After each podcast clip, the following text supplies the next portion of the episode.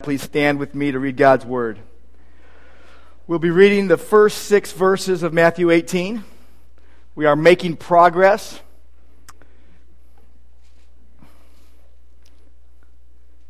By the way, this is now our 112th message in Matthew.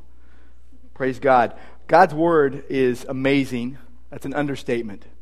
God's Word is powerful, it is strong, and as we read it, let's trust God to do a work in our hearts. Matthew 18, verse 1. At that time, the disciples came to Jesus saying, Who is the greatest in the kingdom of heaven? And calling to him a child, he put him in the midst of them and said, Truly I say to you, unless you turn and become like children, you will never enter the kingdom of heaven. Whoever humbles himself like this child is the greatest in the kingdom of heaven. Whoever receives one such child in my name receives me. But whoever causes one of these little ones who believe in me to sin, it would be better for him to have a great millstone fastened around his neck and to be drowned in the depth of the sea. This is God's word. Let's pray. Lord, we come to you today dependent upon you. Lord, we come to you into this room, into this place today, and we are aware of how messed up we are so often. Lord, we're aware that we, we are lost without you. Lord, we're also deeply aware that we have pride that rises up in our hearts. And Lord, we pray that you would deal with that pride, that you would kill it in us, Lord that you would truly make us humble. But Lord, we pray that you would have your way with us today, and we pray in Christ's name. Amen.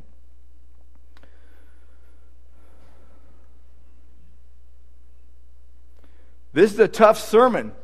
The greatness of the humble. I don't know much about that. People have been arguing about greatness for years. Alexander the Great comes to mind. He wanted to fulfill his father's ambition to be a world conqueror. He was no less ambitious than his father, and so country after country uh, succumbed to his might. And he wanted to be proclaimed as a god. And so he approached a famous philosopher and asked him to make the declaration that Alexander the Great is God. And so the philosopher refused. And Alexander asked him, Is the world conqueror Alexander the Great not a god? To which the reply came, No, he is simply a conqueror. To be a god, he is not to be a world conqueror, but a self conqueror. And that philosopher paid with his life for speaking those words. You might think of Muhammad Ali. In our era, in the, when I was growing up, uh, Muhammad Ali pronounced himself the greatest boxer of all time. I remember as a kid watching and listening to all the hype uh, during the Ali Frazier fights, and even at school, it was, "Are you for Ali? Are you, are you for are you for Frazier?" Uh, Ali famously said, "I am the greatest." I said that even before I knew I was. He also said, "I figured that if I said it enough, I would convince the world that I really was the greatest." He also said, "At home, I am a nice guy, but I don't want the world to know." Humble people I've found don't get very far. When I was in elementary school, I got into the habit in one period of my life of writing at the top of my paper, Mike the Great. Probably because I was insecure and knew I wasn't. But among the most difficult problems that human beings face is the desire for rank, the desire for reputation, that breeds bitter rivalries. And Jesus speaks to these issues in Matthew 18, 1 through 6, where he highlights the greatness of the humble. And he wants you to recognize something. He wants you, he wants us to recognize our true position before him so that we would have a humble dependence upon him, that our posture before him would be one of humble dependence. Now, the only problem with that is that the disciples were in the middle of a who's the greatest argument. They wanted prominence, they wanted preeminence. Humility was not on their minds. Jesus wanted them humble. Let's go to verse 1. Matthew 18 and verse 1 says, At that time, the disciples came to Jesus saying, Who is the greatest in the kingdom of heaven? We learn from Mark chapter 9 that they were arguing on the way and that Jesus challenged them about it and they became silent, maybe out of shame, maybe out of embarrassment. Luke tells us that Jesus knew their thoughts in this setting. So the idea, and you know that Matthew is very succinct and he gets right to the point, he summarizes a lot. Basically, Jesus detected their rivalry, he questioned them, silencing them, and then they blurt out this question Who's the greatest in the kingdom of heaven? And it, happened at that time. That's a, a key phrase at that time. It's at the time when Jesus had spoke of his coming cross, of his coming suffering and death. His disciples initially show grief. But that was temporary because here they were busy arguing who was the greatest. In that same context, at that time, they came and they were fixated on rank. They were engaged in rivalry. And they wanted to know which one of them was the greatest. The Greek word there is megas. It means great, large. So they were seeking greatness of rank. They were seeking greatness of reputation. They wanted importance. They wanted status. What could the triggers have been? You know, many of us, that we, we find out as we get older how, how warped we are, and we find out the triggers that cause us to go in certain ways. What were the triggers for the disciples? Maybe it was the transfiguration. Here you had three that had, specially favored invitations by Jesus Peter and James and John. Everyone else had to stay back and remember what they were doing. They couldn't cast out the demon, they weren't praying and they weren't fasting. They were trusting in their own efforts. So three had been favored. Maybe they were jealous of Peter and James and John. You get a little bit narrower in focus and you see that Peter has been singled out several times now, even in Matthew's gospel, not always positively, but he's been singled out, gaining special attention. He had his tax, the, the temple tax paid for him. And so maybe they were, maybe James and John, kind of the number two and three there, were getting a bit jealous, or maybe the others, you, you think maybe it was Judas, maybe, maybe not. But whatever the case, they were arguing amongst themselves, and so Jesus, verse 2 tells us, sets a child before him. Might have even been Peter, one of Peter's kids if it was in Peter's house. We don't know who it was, but he sets a child before him. Now, that would have been shocking. Here they're talking about the greatest and he sets the most humble before them. Children in those days were considered property by the Romans. Their law, known as patria potestas, meant the, the power of the father. He had the power of life and death over his children. Children were often only valued for what benefit they gave the family. Uh, another worker for the workforce, another soldier for the army, in some cultures, babies and young children were left out to die, trying to weed out the weaker ones. But we do know that the Jews considered children a gift from God. Psalm 127. Behold, children are a gift from the Lord, a heritage. But Jesus sets his child before them and says, verse 3 Truly, truly I say to you, I, I, and, and, truly is a big word here. I tell you the truth. It's a solemn fact. It's settled. I'm serious about it, Jesus says. Truly, unless you are changed, unless you turn and become like children, you will never enter the kingdom of heaven. Unless you turn, unless you are changed, unless you turn around and go in the opposite direction that you've been going and you become like children, you're not getting in. He's giving a correction. He's, he's telling them to change their attitude, to fix their minds on something else. It would have been a shocking contrast to them. A, it was a call to an attitude that drove action. Here we have the, the argument about who's the highest, and he sets before them the lowest. And he's not pointing out, by the way, the inherent innocence and purity of children. I mean, I love kids. And anyone who has spent time around kids know that they, like adults, are inherently sinful. So, how is a child humble? Not in the way you might think. I have taught this passage in other settings in the wrong, in the wrong way. I've said, well, you know, you got to come to Jesus like a child, and a child is innocent and humble and pure and open and honest. Really? I got five kids. I can tell you otherwise. I love my kids. The children are humble. But the reasons are not for inherent goodness. The reasons are not for inherent innocence or openness to being taught. I mean, we'd like to think so, but from our firsthand knowledge, we know that's not true. We know that there is an ingrained human sinfulness in the hearts of all. Proverbs tells us foolishness is bound up in the heart of a child. The rod of discipline will drive that away. So here's the idea that young children are by position, not by nature, humble. By position, not by nature, they are humble. They are totally dependent on their parents. They are relatively powerless in the world standards. They are consistently immature and almost completely without standing socially and economically. They are not unimportant, they're just not adults. And Jesus is using them to teach immature adults what it means to be great.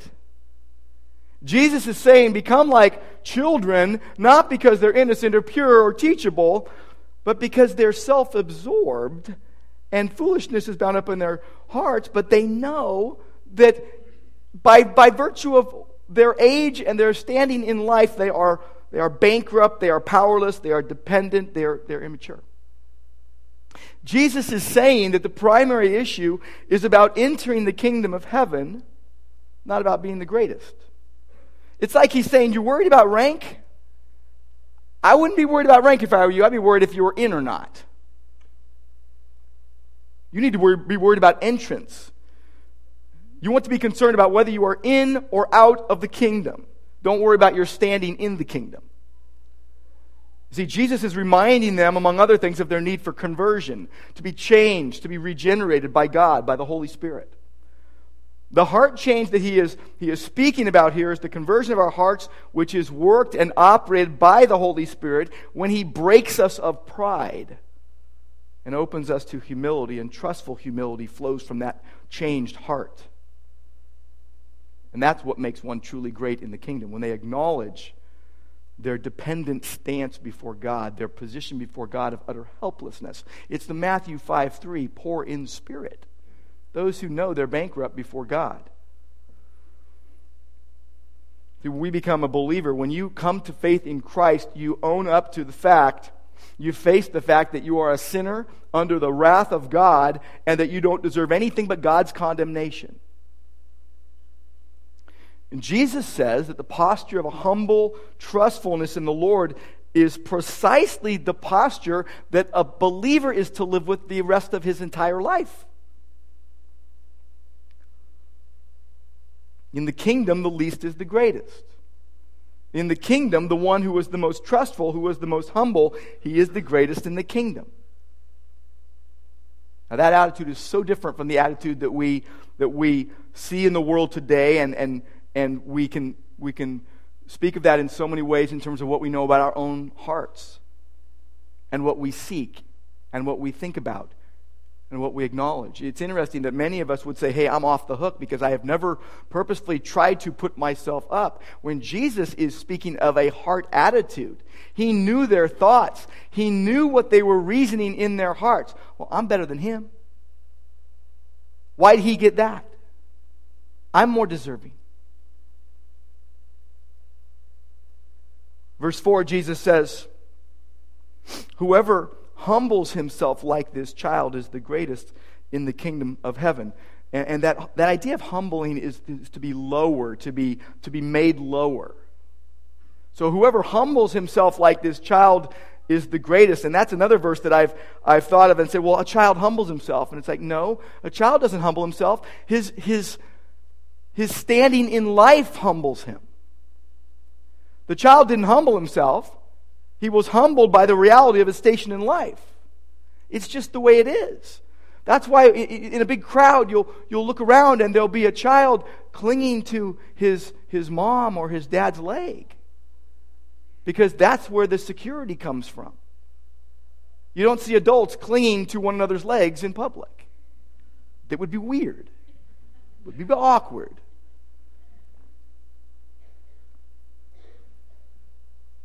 Whoever humbles himself like this child is the greatest. A child doesn't choose humility. A child gets humility put upon them. It's their only option. So humble yourself like this child is, is, is, uh, is not humble yourself like this child did, but humble yourself like this child is. D.A. Carson rightly put it this way the child is held up as an ideal, not of innocence, purity, or faith, but of humility and, and unconcern for social status. It's simply not an option. Humility is the default position. So Jesus is advocating humility of mind. Literally, he will be the greatest who has the least idea that he is great. Martin Lloyd-Jones, Martyn Lloyd-Jones said, I sometimes think that the very essence of the whole Christian position and the secret of a successful spiritual life is just to realize two things. I must have complete, absolute confidence in God and no confidence in myself. Ligon Duncan said, Humility does not mean a permanent inferiority complex. Humility does not mean that you're the person who hangs his head the lowest and you walk around with a dark cloud over your head, here and there in sackcloth and ashes. Rather, humility is self forgetfulness. John Calvin said, Nothing but the knowledge of God can produce humility in us. Isn't it interesting that these disciples, and it's comforting to us to see this, but these disciples had a a grossly deficient understanding of Jesus before the cross. It wasn't until after the resurrection that things started to get cleared up and the Holy Spirit fell upon them, and men like Peter stood up and boldly took his stand. Sinclair Ferguson said humility is not simply feeling small and useless like an inferiority complex. It is sensing how great and glorious God is and seeing myself in that light. And every member, by the way, it's interesting that the disciples wanted to know which one was the greatest. And, and, basically, they were all okay with saying, as long as you tell us, we're okay if there's just one. Jesus, you get the final decision. Which one of us is the greatest. You know, a little later on down the road, um, well, right before the cross, uh, the mother of James and John, at their bidding, came and asked that Jesus would, would put her two sons up highest in the kingdom. This wasn't the only time this argument happened amongst the disciples. You go look through the Gospels. How many things were the disciples arguing about? It's this right here. Who's the greatest? What, what spot am I in in line? Am I in first place or not? So, so the disciples are saying, hey, only one of us can be the greatest. When Jesus said, every one of his children can be the greatest. Every member of the kingdom, every Christian can display Christ's version of humility. You know, the world is stingy. The world is stingy. It only lets a few who make it to the top achieve its temporary greatness. And it's those 15 minutes of fame, and then someone else takes the spot. It's like playing King of the Mountain. But God is generously gracious. The kingdom humility, the kingdom greatness can be experienced by every member of the kingdom, and therefore, kingdom greatness can be experienced by every Christian. So, in those moments when you lose the world's ideal of success, your kingdom greatness becomes most evident. When you think nothing of yourself and everything of Christ, Jesus is making it very clear that the kingdom, as he has already stated, cannot be gained by personal merit or by force. It is to little children, as he said in chapter 11, that, he, that Jesus reveals his truth.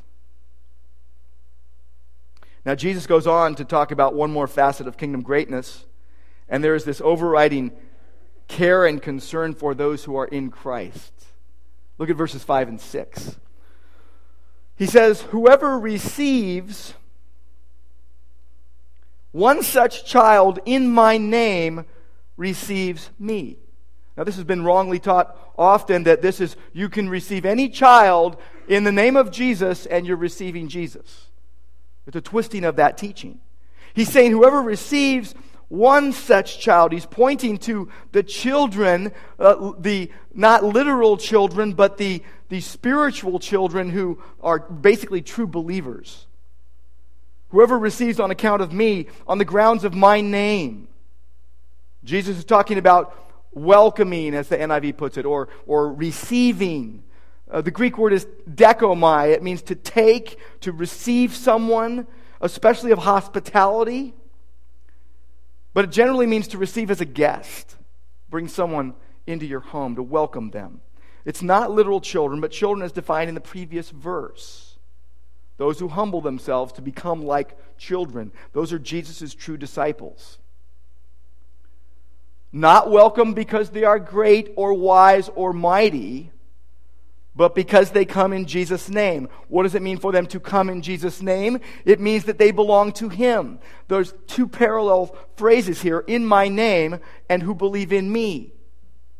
So those who come in His name are those who believe in Him. Then he goes on to say, verse 6 and whoever causes one of these little ones who believe in me to sin or to stumble, one of Matthew's favorite words, scandalon, uh, it would be better for you to go swimming with a millstone as an anchor. Better to die, basically. To die by drowning a millstone. A millstone was used for grinding grain, and, and there were two kinds of millstones used back then. There was the common millstone used for daily use that could be only a few ounces um, or up to a few pounds, but that would not be much of an anchor, would it? You would have to keep pushing yourself down with that one.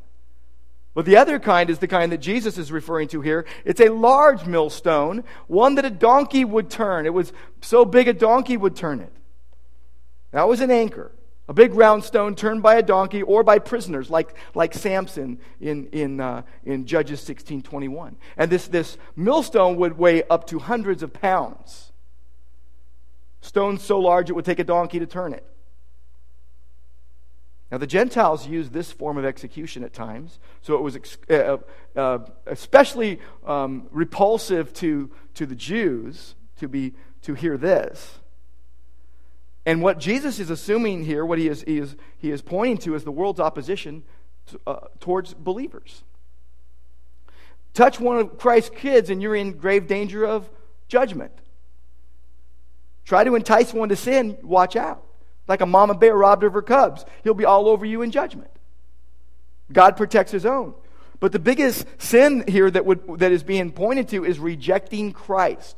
You reject one who comes in his name, belonging to Him, who is preaching the gospel, you reject that, you're rejecting Christ. This passage is going to go on, and we're going to look at this in, in the coming weeks of, of, of the woes that Jesus pronounces upon those to whom uh, temptation comes through.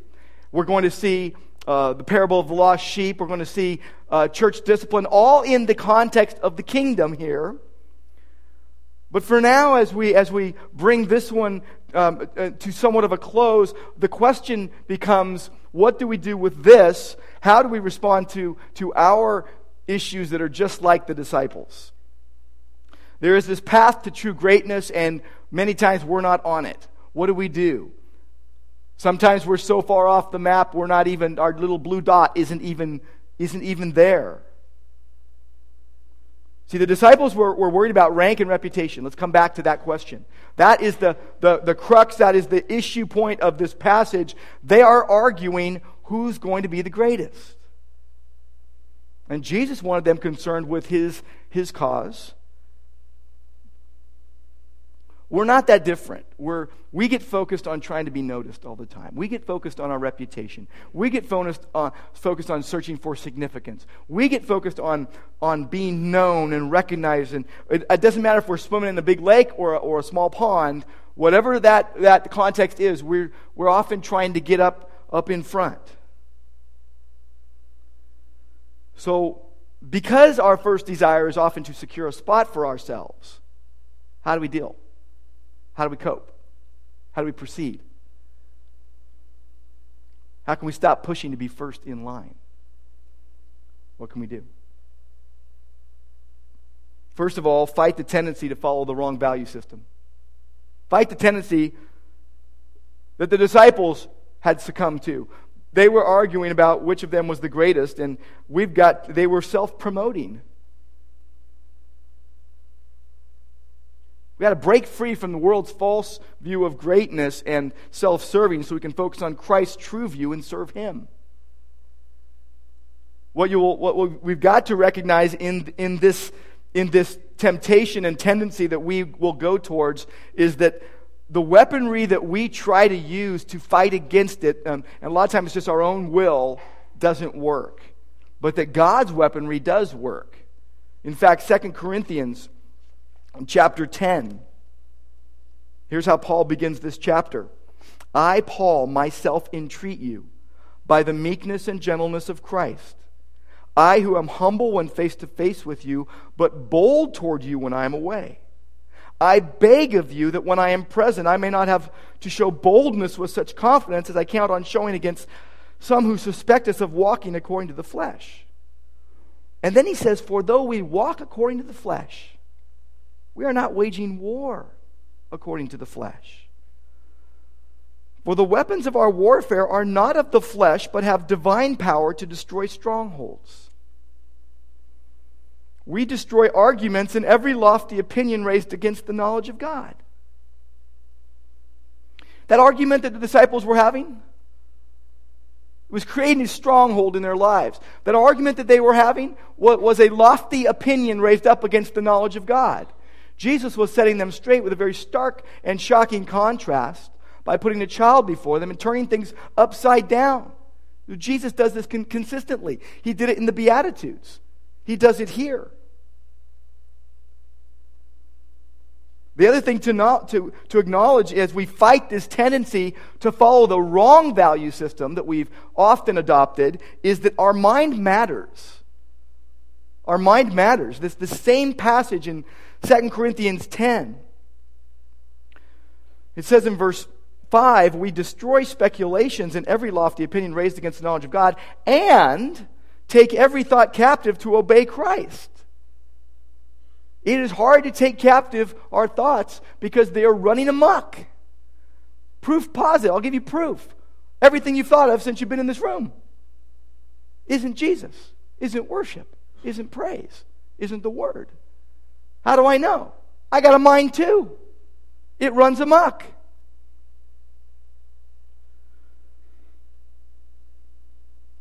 When I was a children's pastor, we would do these day camps, and uh, we would always have snack time in the afternoon.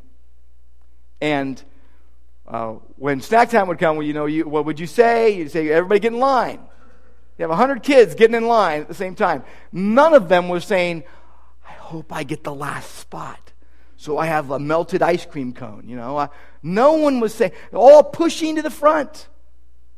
And so oftentimes I would say, okay, great, now everybody's in line. All right, now we're going to start at the back of the line, start giving out snack.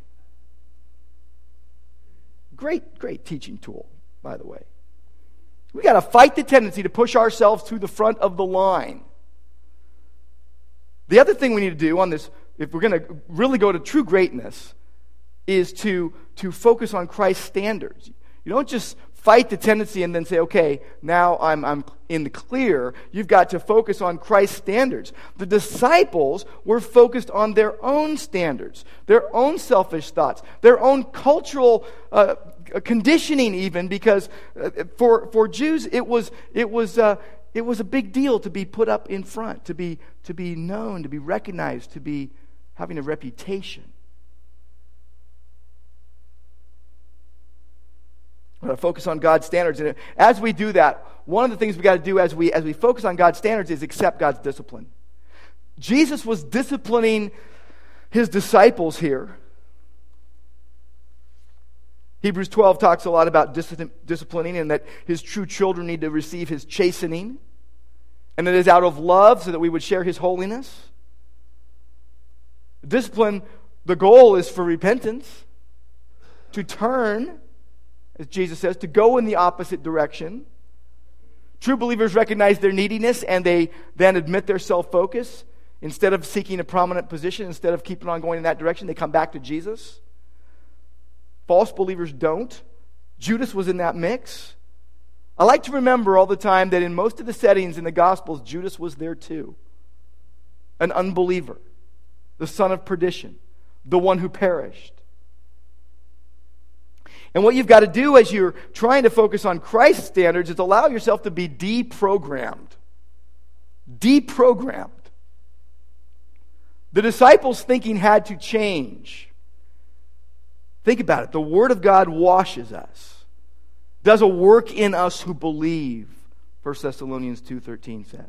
The blood of Christ cleanses us as we confess our sins. Your mind can be renewed. We have this continuing continual cleansing in Christ. We have this renewal of the mind that is going on. As we are as as Romans 12 says, don't be conformed to this world. Don't let the world push you into its mold, but be transformed by what? The renewing of your mind. You've got to allow yourself to be deprogrammed. Thomas à Kempis once said, He is genuinely great who considers himself small and cares nothing about high honors. That's a way of thinking. Someone said, Great men never know they're great, but small men never know they're small. You know, our culture has a fixation on things like self esteem and assertiveness and getting ahead, and, and it just feeds the sinful nature. We are programmed, literally, we are conditioned by repetition, even of hearing the same message over and over and over again. So, are you hearing the Word of God or the Word of man? There was a children's show when, when my oldest was young, the, when my oldest was my only child, and uh, uh, it was called Arthur. I don't even know if it's still around, but there was a theme song on it that bugged me to no end, and I would always sing a different line. And uh, the line went like this It's a simple message, and it comes from the heart, believe in yourself, it's the place to start. So I would always say, believe in Jesus, right? I would, I would uh, kind of speak over that line. That's the place to start. She says, no, don't believe in yourself. but that is the message that is in almost every book, almost every movie, from, from childhood up through adulthood.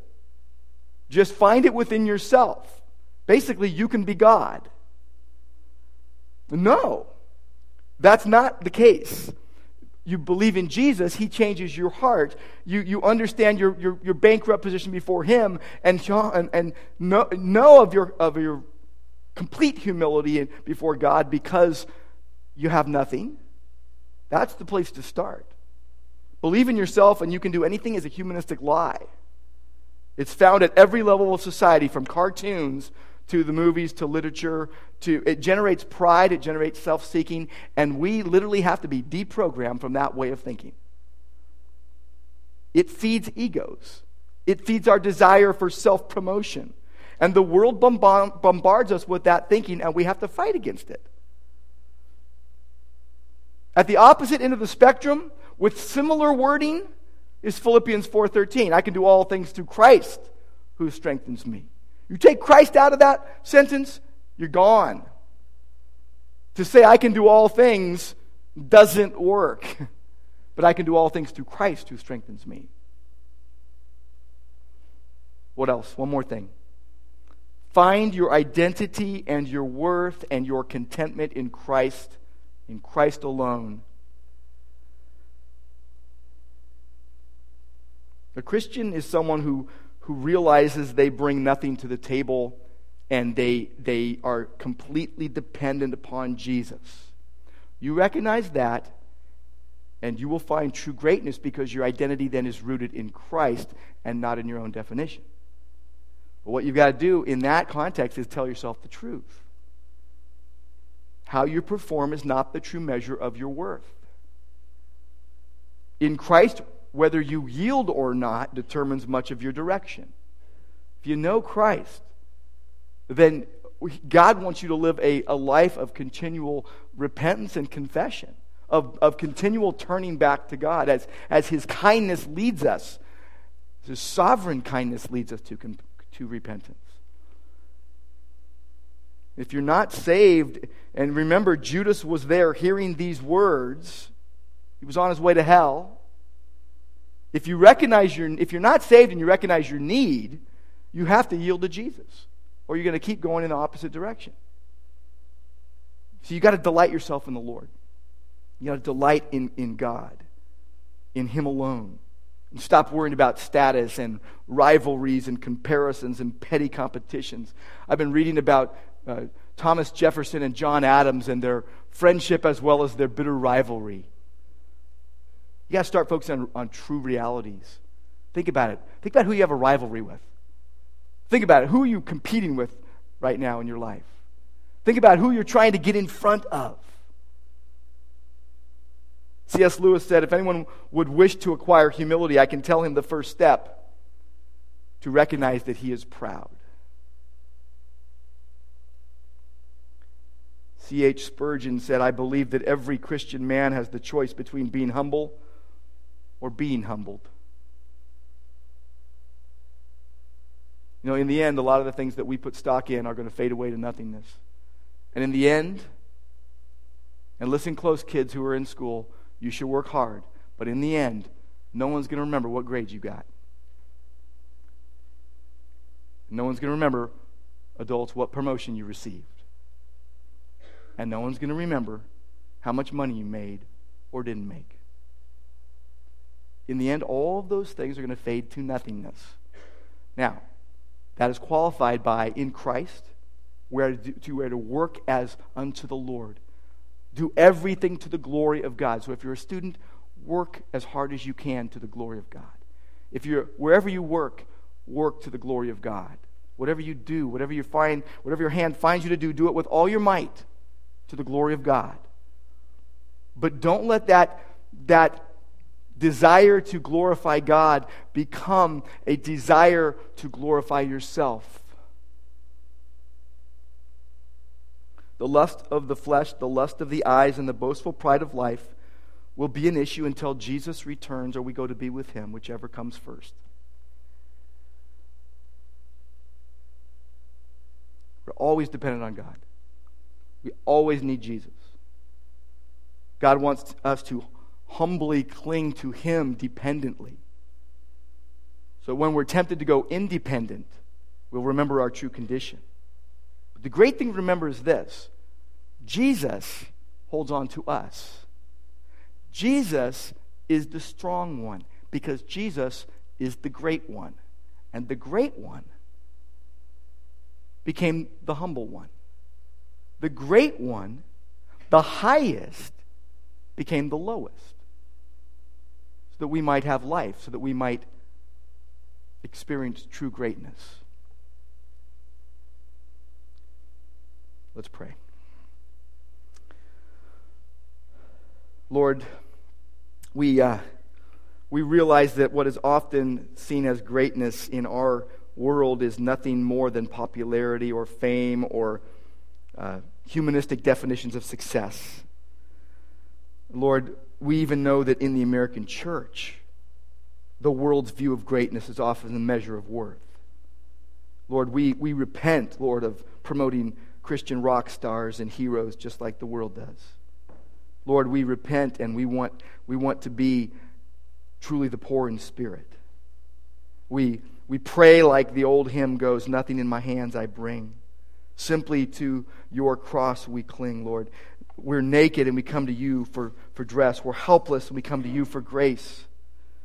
Lord, our hearts want to cry out dependently, knowing our condition and the depths of our need. Lord, we want to cry out to you. Lord, we want to cry out to you to, to do what you want to do in our hearts and in our lives and in our homes and in this assembly and in this community. We praise you, Lord, that, that Jesus humbled himself to become man and die on a shameful cross for our sins. Lord, we acknowledge our need before you. We pray in Christ's name. Amen.